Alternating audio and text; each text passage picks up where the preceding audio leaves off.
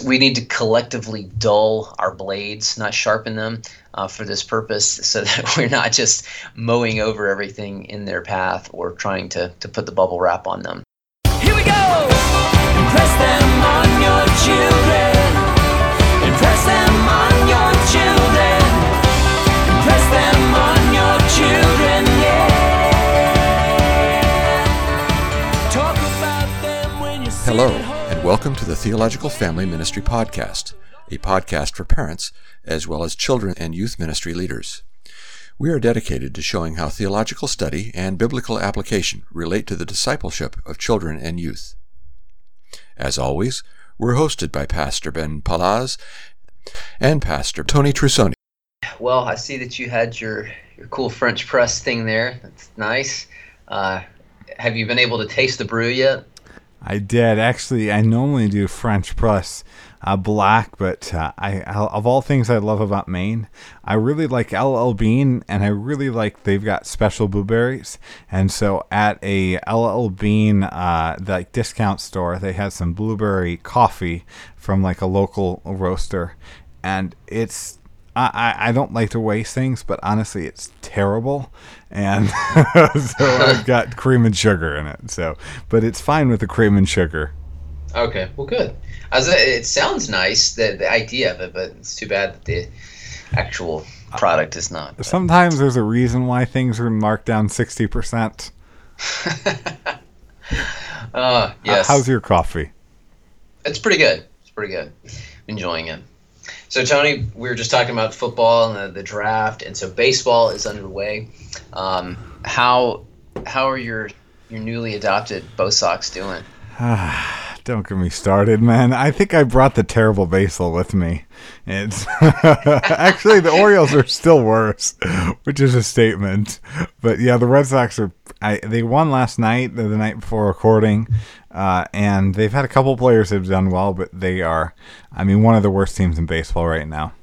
How about Okay, I, I was not aware of that, but yeah, I know you went from Baltimore, which I know their owner got called out recently for not spending any money on the players, and uh, that's not a problem in Boston. They they're willing to spend some money, but it's just not working out so far. Okay, so the Orioles, though, I mean, to be fair, with the Orioles not spending money, I think it's important to understand. I lived in Baltimore area, and during COVID, when baseball games were back, they sent emails out to fans that if you get a, a vaccine, a shot, or whatever, basically you get premium seats uh, and get the shot there for free, and I think even free food. And people still weren't going. Oh man, wow. So, you know, okay, well that that tells you something. a little bit of a Um, chicken and egg, maybe. Well, the Braves they're not tearing it up, but they're not they're not bombing either. But you know, we'll we'll see how it goes. It's very hard to repeat in a Major League Baseball, but you know, but in baseball they do use uh, a lot big lawnmowers, and they I would imagine they keep them up well. But do you ever do you sharpen your lawnmower blade or change the oil on it? Not often. So I've gotten old ones and they haven't last that long because I've sometimes I've paid people to. I've got a new electric lawnmower, so I haven't had to do that yet though. How have you been? Uh, well, I've been needing to make an appointment to drop my lawnmower off to get a tune-up, get the blade sharpened um, for a few years now, and uh, just haven't gotten around to that. So it just sort of beats the grass, you know, but it kind of cuts it. But it's just I just need to get it done. But uh, you know, parents used to, and they still do use blades of a different sort. Uh, that's kind of what we want to get in today. They used helicopter blades to hover over the kids and to uh, prevent any kind of harm that might happen to their little darlings. But now, now those blades are they're getting lower, and they are being used to uh, like a lawnmower blade to just clear out anything that would be an obstacle to the material success of their little darlings. Um, so you probably you, you know uh, several months back Bob Saget died. Yes, Did he did. So Yeah, so he, Bob Saget was on America's Funniest Home Videos, but also on Full House. Well, one of his co-stars, uh, Aunt Becky, Lori Loughlin, yeah. uh, she was uh, part of a group of about 50 people who got into, and I'll say a little because it really wasn't a whole lot, uh, a little legal trouble because they were paying lots of money to to get their their kids into these primo schools to get this unfair advantage and you know lying and fraud and this kind of stuff. Um, and many parents just say like i just want my kid to be happy. And that, that's kind of the approach here. And so that's what we want to look at this trend. And what does this lawnmower and this helicopter parenting have to do with the faith and with the church and the gospel and growth and becoming like jesus? So Tony, when you were growing up, did your parents let you face danger and obstacles and failure and that kind of stuff? Yeah, I mean, I don't remember a lot of my young childhood, but I mean, I think so. Uh, you know, I know I failed in a lot of things, uh, and they loved me enough to let me keep failing. So, you know, so I'd say in that. Uh, but I, I also think though that uh, you know diff- it was good because I think the difficulties uh, really did shape me in a lot of ways. You know, I think I think some difficulties. Now, when we just kind of in the intro talking about this, but helicopter parenting has been a term that's been used for a while, you know, referring to uh, just hovering over the child and not letting anything, like you said, you know, wrapping them in bubble wrap so they don't get hurt. But lawnmower parenting is, is a newer term. But where do these impulses come from? Well, as far as I would have known, the lawnmower parenting thing comes from you. I'd never heard of it until you sent me the podcast the guide uh, like two days ago. So, but I heard of helicopter parenting before. So, Well, I just heard about the lawnmower thing, like I think in the early months of COVID, um, when Aunt Becky was was getting in trouble. yeah, yeah. anyway, you know, I will say the convenience of those kind of things are at least mom is able to be easily visited. You know, you just have to make sure that it's in within visitation hours. So- yeah, uh, yeah, I think that these uh, desires, though, are somewhat natural. Uh, uh, you know, I mean, nobody wants their kids to get hurt. If you want your kids to get hurt, you know, uh, we need to have a discussion. but uh, I, I think that this is something uh, that uh, there's something really very millennial parent about this kind of thing.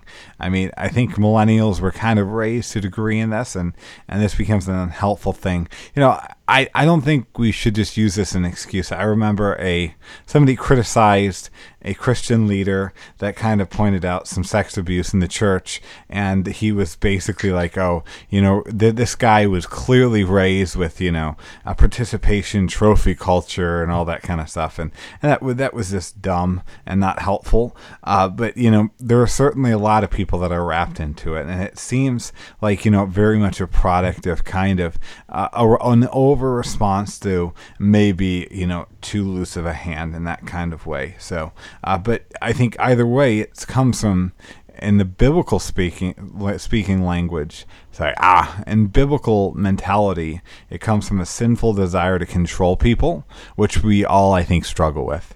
But what do you think, Ben? I think that's good insight. Yeah, of course, we don't want our kids to get hurt, and we want them to do well and to succeed.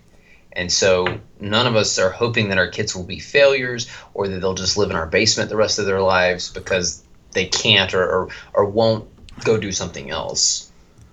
But yeah, I, I like what you said about trying to control and sort of play God in that situation to ensure that they do well so it's sort of natural desires that have gotten twisted even good desires that have have grown to demands like my kid will be safe my kid will succeed even if it means i have to pay off somebody to get them so did your parents pay bribe anybody at Tacoma falls to, to get you in Not that I'm aware of. It's always possible, though. you know when i was younger and playing sports sometimes we would give people a hard time like you know it was at a private school and so you know you got to fundraise and all this stuff and if somebody you know their dad's business had a big sign out there on the, the outfield fence and you're like yeah we know why why johnny's starting today because uh, look at the sign out there and uh, there may have been some truth to that in some cases but um, anyway Hey, I did happen. It does happen at colleges. I mean, I, I work security on campus, and I remember giving certain people, we'd give uh, tickets to their car for parking even a handicap spot left and right, and it was very obvious that mommy and daddy were paying for the tickets, and thus, you know, there was never a desire to change. But uh, for me, I felt like I actually paid a little extra because uh, I, kind of I, I kind of uh, paid the school my mountain bike that was confiscated. Well, so Tony, I mean, isn't protecting our kids a good thing, and isn't helping our kids to succeed also a good thing? Uh, the, no, it's a terrible thing. Done. I'm kidding. No, I, I think like I all almost all idolatry uh, that this is based upon good desires. You know that I, I do think that helicopter parenting and uh, lawnmower parenting, as you call it, can be idolatry. It tends to be, but it's based upon a good desire for a kid to succeed, like you said. Uh, you know, helping them to succeed and protecting them though is going to mean letting them get hurt and even fail in the short term so that they can succeed in the most important things in the things of the Lord, but even in, you know, general life principles later in the life. So, I mean, I know that, I mean, I grew up in, in Jordan land, Michael Jordan land, and he was not a good role model. Uh, they, there was billboards everywhere when I was young. Be like Mike in Chicago. Don't be like Mike. He's a terrible guy, but nonetheless, he he did rightly teach, you know, and he always still does. I think basically that he would never have been success if he hadn't failed so often, you know, and that's you know success for him was about kind of learning from his failures, and I think there's general principles of truth in that. Uh, yeah, I agree. And yeah, the older I've gotten, the more I've seen about Michael Jordan. Like Mike was not is not a good guy. I mean, tremendous basketball player, but yes, that's we don't need to hold him up as a as a hero.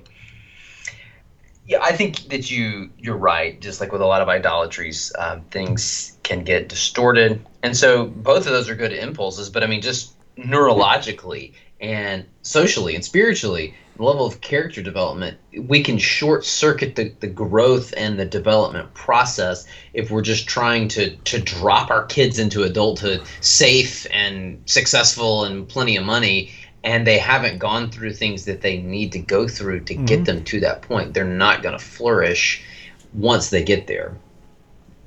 So, what kind of character development might happen in both our kids and in in parents when we allow them to face lack of safety or lack of an easy ride? Yeah, I'd say, I mean, there's several aspects that can grow in us in this. I think perseverance, humility, patience are key ones. Uh, and the truth is, and these kind of attributes, as well as the many, many more, I'm sure you'll be able to list, uh, they are uh, really, these are things that are best to learn uh, when, uh, you know, when we look at our parents more you know these things are hard things to learn and learning at that age is, is really important to grow in these things because they're going to stretch us and it's easier to be stretched when you know we have when we're at a time in our life where we're looking at our mom and dad you know as those kind of shepherds and role models and before the age where we become cynical and think mom and dad uh, are dumb you know Yeah, you're right. I mean, there is a lot to be gained there. Uh, another, some other things like resourcefulness and creativity. Oh well, I've got an issue here. What can I do about this? Growing in faith. Uh, whether it's the child going, man, this is hard. I don't like this. But mom and dad said to trust God, and I, my Sunday school teacher told me that I can trust God even when things are going really hard because He promises not to leave me. Or the parents on the other side of it going, man, we don't want to see our kids face this. Um, but we do we know these other things to be true and we're going to trust the lord with our child because ultimately the child doesn't belong to us the child belongs to god. And so learning to to live in that faith um, and you, you mentioned this but just yeah learning to get help and wisdom from other people and, and the right kinds of people uh, and also a, a willingness to take risks that need to be taken and kind of gauging when uh, instead of just oh no that's dangerous that's bad. And i mean i'm a risk averse person from all kinds of things. I mean there were things that i had friends that would do this or that and i was like ah, i don't think so. Um, and even now in my adult life had that place out. I've learned to take some more but even you know with financial risk and things like that uh, it's a good thing that i'm not some kind of venture capitalist or um, some kind of you know that that's how i'm trying to provide for my family because I just uh, so there there can be uh, a healthy way that, that that can develop in us. Uh, you mentioned something a minute ago about the participation trophies and stuff, and I heard someone raise a good point with that. That yes, while millennials did receive participation trophies, we have to ask the question: Who is giving them out? Mm-hmm. I mean, and I think that is a legitimate question. You know, you can't just you can keep passing the blame on up the chain. What what made the parents of millennials do things the way that they did, and what was going on culturally at the time that then influenced how they parented, and how we get to the bottom of that, I don't know if there's an exact answer. But yes, I mean, millennials were not handing out the participation trophies to themselves at the T-ball thing or at the you know whatever kind of thing. Or your favorite, you know, Christian character award, the the uh, the Pharisee award. yeah. Uh, yeah, Um, it, that is weird to me because it's like, I mean, would, would would you have expected like you know millennials being raised? I never got a participation trophy. Maybe I wish I did. I don't think so, but uh, no. But it's like, I mean, was there an expectation that millennials then should have like formed a union to reject, you know, to, to petition to get rid of the system, and you know, and and told mom, to, and, you know, and to the heck with this, mom and dad, I, I'm throwing it away. Is that what should have happened? yeah, and I mean, there's pl- listen, there's plenty of things we can critique our generation for, uh, but you know, the oldest millennials are you know around forty, so not little kids anymore. Um, well, Tony, what dangers lie in in removing basically all dangers and all obstacles to temporal success for whether it's our, our children or teenagers, uh, whatever the case may be. I, I think the biggest one is they're not going to be prepared for like a Mad Max style post apocalyptic world. I'm kidding. So, well, that could be true. yeah, I, I think there's truth that, you know, you think about antibo- antibodies and developing those and how, you know, that I, I don't mean to say anything about any kind of large sickness that's been going on for the past few years, but uh, nonetheless, there is still medical principle in general that kids develop greater antibodies if they're not kind of secluded from germs totally. Uh, I mean, even you know, there's you know, it's not the whole picture, but even there's evidence that probably exposure to peanuts at a young age actually in- uh, decreases likelihood of having a peanut allergy and probably milk to a degree as well along that same kind of principle. And i think that shows us kind of a, general truth of how god works and that you know we, we kind of have to develop these things early. And because we don't that we're we're going to be really handicapped and and you know we're going to be held back in that kind of way. Uh, you know and uh, i think the danger really then becomes that we kind of go the opposite you know of you know before rather than you know you're going to venture i think there's an overcorrection like i said from parents that were kind of hands off but then you know that there ends up being you know really no kind of success or holding on uh, but you know helicopter kids in fact i mean studies i mean we believe that god works through general revelation and studies show helicopter kids tend to become sore losers. They tend to become entitled uh, in ways that hurt them, hurt them in job interviews, hurt them, you know, when they face adversity. Uh, and uh, you know, grit can be necessary ultimately when it comes down to it. Grit can be necessary and life and godliness, one might say. And I think that's really the greatest thing. We're depriving them of the benefit of grit. Yeah, I really like the things you said there, and the antibodies uh, analogy. I thought that was good. So, but what you're saying is you're against kids being vaccinated. Am I understanding you right? No, I plead the fifth. no, I, I think the the point um, is well made there. Yeah, if we just hover around and and try to protect against every bump and bruise or just mow over every obstacle so that Johnny and Susie have it on easy street, they're going to become selfish, self-absorbed kids and eventually adults. They're going to be very fragile, I think, um, whether it's physically or emotionally as well. And I, you even connected it to spiritual life that sometimes the the grit, the resolve to keep pressing on Yeah. in faithfulness and obedience, it, it requires that. It's, you can't just fall down and, and quit on the path. You keep going. And so forecast that ahead into marriage and parenting if you lack some of the that character development and those antibodies, that's going to be a train wreck.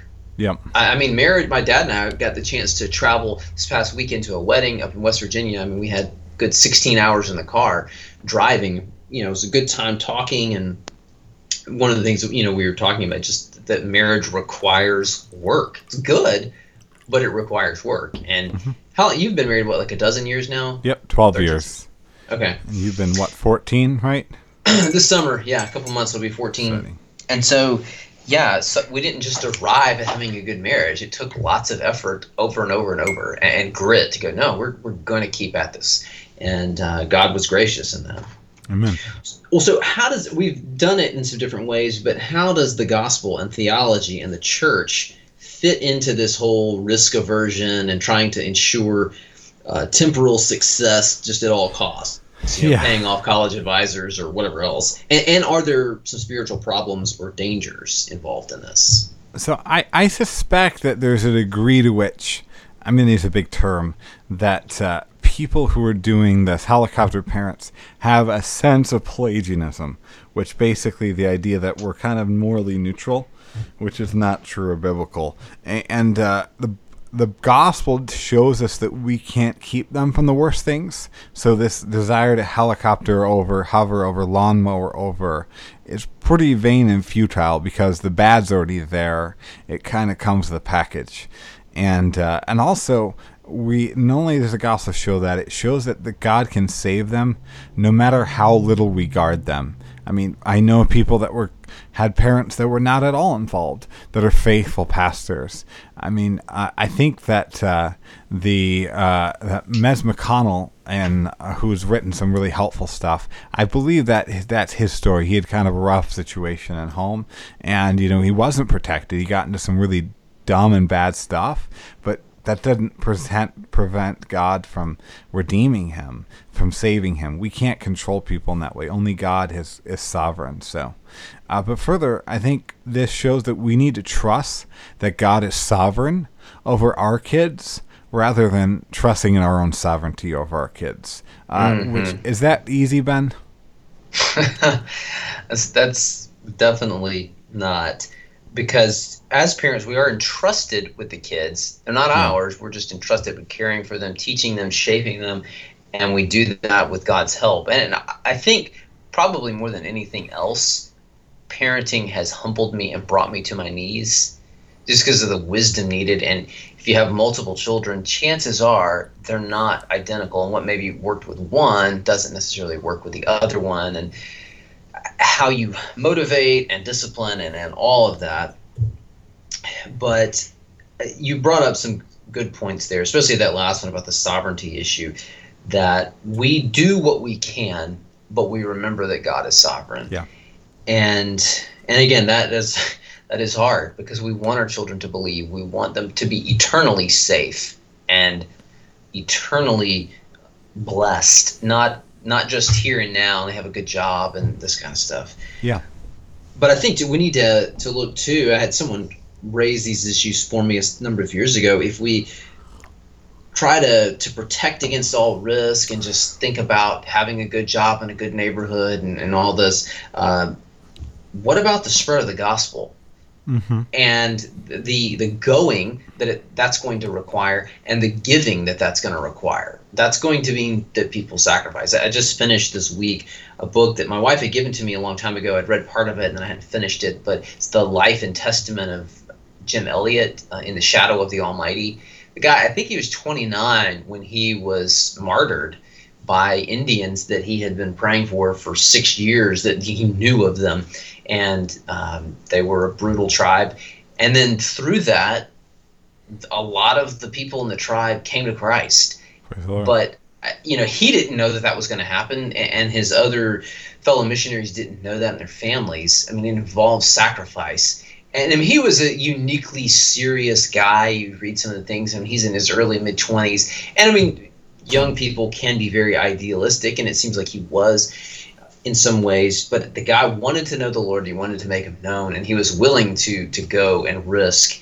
And it was just stirring to read that, and just he's like, I, you know, even if I die young, just acknowledging, yeah, that may be the case, but he's famous for saying that Yeah. he is no fool who gives what he cannot keep to gain what he cannot lose.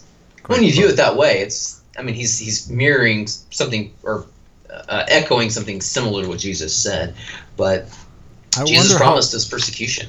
I wonder how old he was when he said that, and if, and I'm afraid the answer will make me feel quite old and feel you know pretty insignificant. I'm gonna guess it was early to mid twenties. I mean, you and I have both outlived him, and yeah, you just you. I appreciate the zeal though, um, but also you know, connecting this to to marriage and future life past childhood and, and teenage years having true friendships with people having true marriages. Remember the marriage is about the gospel mm-hmm. and being an actual part of a church not just part of live stream baptist but an actual body where you know the people that knew you. That requires some grit and it requires willingness to be hurt and to inconvenience yourself. And so if everybody just sort of if life exists for you and everybody's doing things to line up for your success if it suddenly is not working out that way, it's time to kick these people out or move on to the next one. And that's just not what God calls us to. No. So, bringing this home, what are some practical ways that we can give children and teenagers proper space to face some risk and, and some challenges in their life? Yeah, I'd probably go with the strategy that, you know, where you teach your kids to swim by just throwing them into the ocean and then wishing them luck. So I'm kidding. Uh, you know, we should we should do this all gradually. Uh, I think that's the wise way that we expose them to these risks. You know, we develop a plan around it. Even if, and honestly, if you haven't done this, uh, I would and your kids are older, I think you'd be foolish to kind of go to the other extreme right away.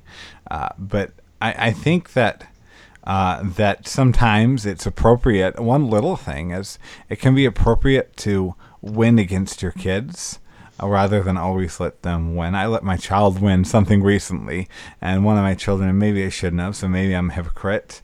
Uh, and uh, and you know, and even especially teenagers, uh, yourself, because I think oftentimes and sometimes kids can get frustrated uniquely in that when they they think they're good at something and they lose their parent uh, but it helps them i think process it around you know around somebody who loves them and can help them through it so uh, i think further don't you know this is going to sound funny from somebody who is very critical of uh, youth sports. I'm only critical of youth sports when they get in the way of the local church, really.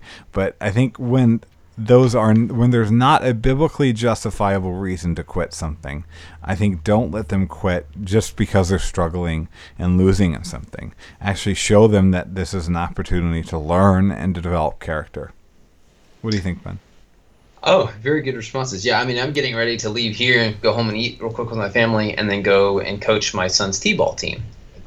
Sports can be a great way to facilitate some risk taking and and facing obstacles. I I know in my own walk with the Lord, my own life, that sports was a big big part of learning to to deal with obstacles. I, I did not. I was super competitive, you know, sinfully competitive, and you know, or maybe I wasn't the best one. I mean, my dad didn't go, well, here, I'll just give a donation and then, you know, we'll have you starting or whatever. I mean, I had to go out there and do the hard work to try mm-hmm. to to improve.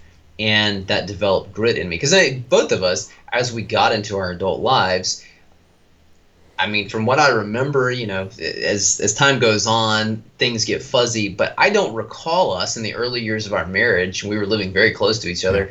Uh, we were not eating prime rib every night. No. Uh, riding in these fancy new cars, and you know, I mean, we were scraping by, and and that was a good thing. Um, I mean, I, Yeah. We i think you knew this person but uh, i knew someone early on who was talking about they one of them in particular had grown up fairly wealthy got married and then they were just making poor decisions and i think mom and dad were may have been bailing them out some i, I don't know.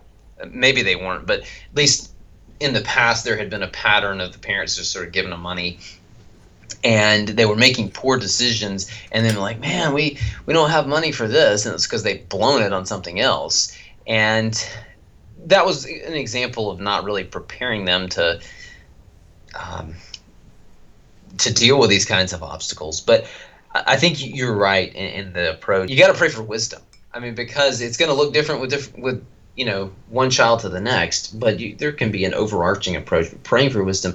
Um, let them attempt some things, you know, dangerous things, not fatal, Yeah. but you know, let them take some kind of risk. Let them get scraped up. It's okay. And I mean, I was out riding. We have, we live in a cul-de-sac, and I was out um, playing with my son and one of the neighbor kids, and they were riding on bikes, and they were, I was throwing a ball at them. They wanted me to try to hit them, and I, you know, I was out there with them, and Yeah. this shows we're not in charge. I turned, and all of a sudden, my little boy, who's just turned five, and the neighbor kid, who's like 11, they crashed, and I, my son goes flying off the bike.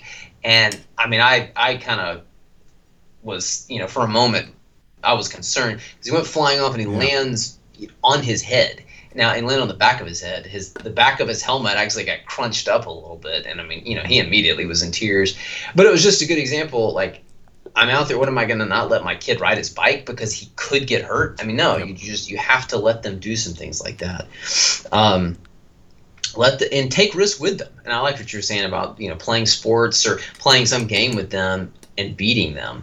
I mean, my my uh, parents got my kids a basketball goal recently, and so you know the neighbor boys they have a basketball goal too. But now that we have one, they come over to our house and they were playing a bunch, and I guess just the newness of it. And so I, I was out there like they, they were playing me. It was like one on three or one on four. I was going hard. Now you know when you got that many people defending you, you don't really have an option of, of not taking it easy. But uh, I was I was giving it what I had, and I think that's a good thing for them. And and also just teaching them how to calculate risk and make decisions, uh, so that when you know when they're younger, so that as they get older, they're better equipped to kind of think it through. Um, now, as as they get older, are those tactics going to change? Or are they going to look different? I think so. But one thing I am curious, by the way, with your son's uh, T-ball thing, would it be helicopter parenting if you were to cork his bat like Sammy Sosa? Uh, definitely not. Definitely not. I Okay. mean, you know, No.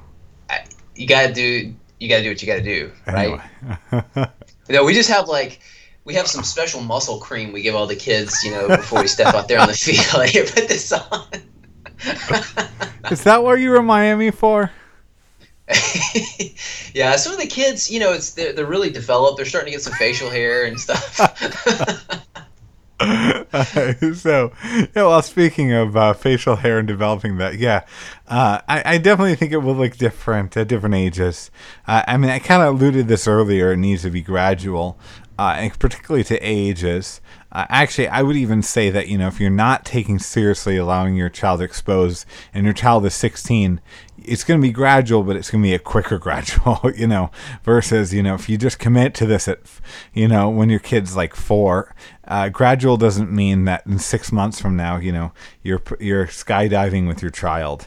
Uh, but, uh, I, I think that, uh, but I actually do further think beyond that principle that as they go into the teen years, I think Bible believers that I think try to understand concepts of adulthood and maturity and responsibility from scripture i think need to start treating them more and more as adults and when you're doing that i, I think at core you know with the you know aunt becky thing is i mean she was treating her adult child as you know in the way that would you know wouldn't be appropriate at five but you know would be a lot more appropriate at five hmm Yeah, I heard some people point out too, sort of like, sorry, honey, you're kind of too stupid, not a good enough athlete to get in. So I'm gonna, I'm gonna give somebody half a million dollars to get you in here. Um, hopefully, I don't. I wonder how they handled that all, but I uh, don't care that much. I, I sincerely hope for them. They're made in the image of God. Hope they work that out well. me They- too You know, but. I don't really follow the situation. I looked it up just uh, for the purposes of this. i figured as much Um, so yeah, I mean, I, I think that you there, there's good stuff from what you're saying.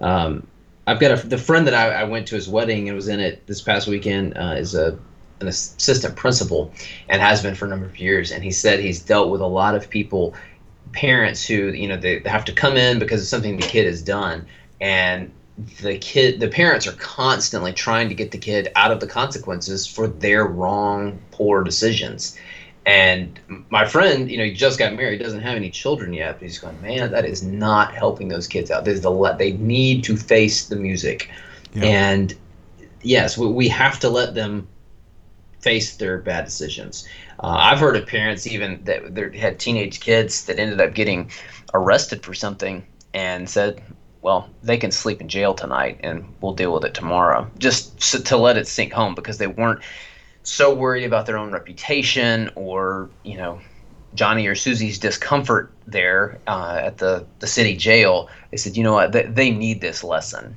And that, that takes a lot of courage to do that and a lot of, I guess, settled determination that this is how we're going to handle it. And I, I'm guessing in those cases, the kids had caused some tr- you know some issues before that. But um, another thing is it touches on money. I think it's wise to let them make them become more financially independent yeah. as they age. Make them have some skin in the game. Don't just continue paying for everything, especially if they've got a job. Um, I mean, I, there can be extenuating circumstances. I'm, you know, I'm not speaking from scripture on this, but just making some observations but the older they get they have some resources. They, i think it's good for them to not just see everything as uh, got all these privileges but they have no responsibilities. The, as the privileges go up the responsibilities need to go up as well. Mean, that's how it works in the real world in in adult life for the parents. Uh, and so in everything that america s- seems to think that teenagers need uh, are not true needs. Mm-hmm. they are definitely privileges, and so you, deciding what what ones you're going to extend and, and which ones not. Well, Tony, what about with churches? Uh, what can churches do to encourage and help parents in these areas? Yeah, I mean, I think that uh, we can just, uh, you know, make sure that we get really aggressive and, and you know, teach them that uh, they need to have their kids buck up and get a job when they're five or six. No, I don't think that at all. Uh, I, I think we should teach on the kingdom and parenting as one key in this. And you alluded to this earlier, but I think this is really important. That uh, actually, I there was a really great uh, Jen Wilkin talk. I think at uh, Gospel Coalition Women's Conference a, like years ago, and uh, and it was on the basically you know raising your kids up as aliens, and we've had a whole podcast on that topic. Uh, but I think that's important with this because I think to raise your kids in light of the kingdom inherently is to reject helicopter parenting. Uh, and I think uh, lastly, uh, so you know, I, to we need to expose people to that. You know, expose people to that kingdom approach to parenting. Honestly, even when we teach on the kingdom in church, when we preach or whatever, you have that kind of emphasis that the next generation need to have that Jim Elliot philosophy, and we need to allow them to because that's going to be hard. It's hard to embrace the possibility that our child lives very far away from us.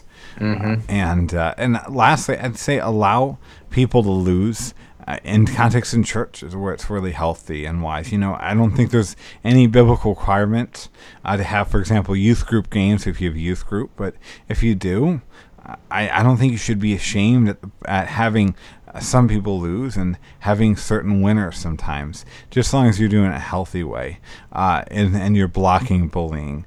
Uh, you know, we should find a balance in that. But, you know, it's actually, I think probably it's appropriate that youth group games be built around a structure where you make sure that everybody loses sometimes. you know, that, you know, there are games built around the failure, the struggles of all of us. Yeah, I, I like what you said. We, we've got to have it in the culture of our churches because it's in the culture of, of the church at large that taking risk is one of the ways and, and, facing hardships um, we are strengthened through that. Jesus promised us that if we follow him there will be suffering there will be hardship. Paul said you know it's through many trials that we enter the kingdom of god. And he encouraged a, number of Christians at church that way with that truth. That this is listen, this is not like something unexpected. This is how we live in a fallen world, and if we're in a culture, not just America, it's any culture that's uh, settled in its opposition against God. That's what Yeah. fallen humans do when they get together. It runs away from God. And so Mhm. if we're running towards God and, and his ways and his purposes for how human life should be lived, we should expect opposition. And so just teaching that, and I, I think it was in a recent conversation we had about how God changes us. One of the, the biggest ways is through suffering. Like that that is Yes. the design of it. It teaches us to rely on him. Yep. It teaches us that we're not sufficient in ourselves, but that he is. And, and it's not something that we look forward to that's fun, but God sees fit that we need it. Yeah. And so uh, the Bible has a lot to say about that in both the Old Testament and the New Testament. And so if we're missing that or giving this this impression that following Jesus is just going to make your life better and it's sort of this prosperity theology light, we're setting people up for failure. We're setting parents up for failure and their kids. One just practical wisdom is looking teach proverbs, point to proverbs, help parents Yeah. use that as a resource and, and talk about the spread of the gospel and the sacrifice needed. You're talking about the Jim Elliot kind of spirit.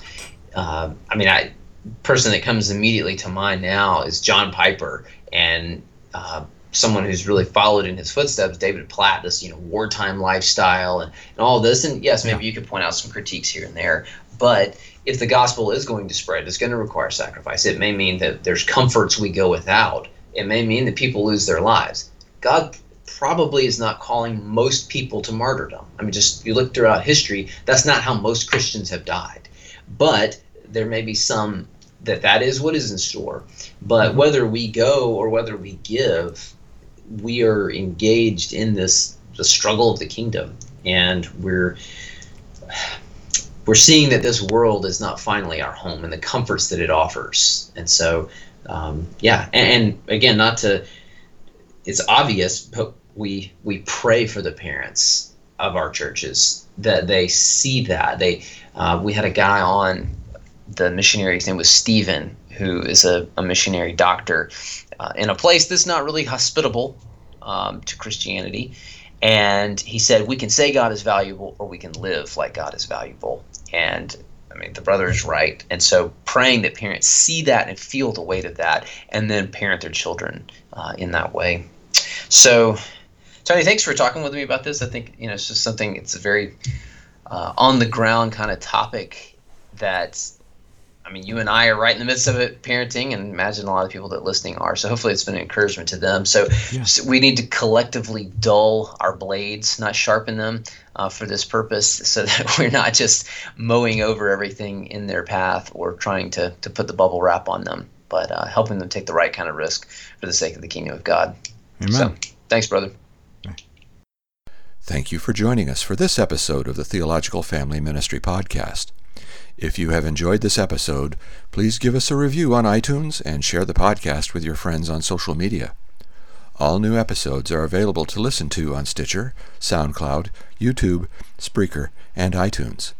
We hope you have a great week and join us again every first and third Thursday.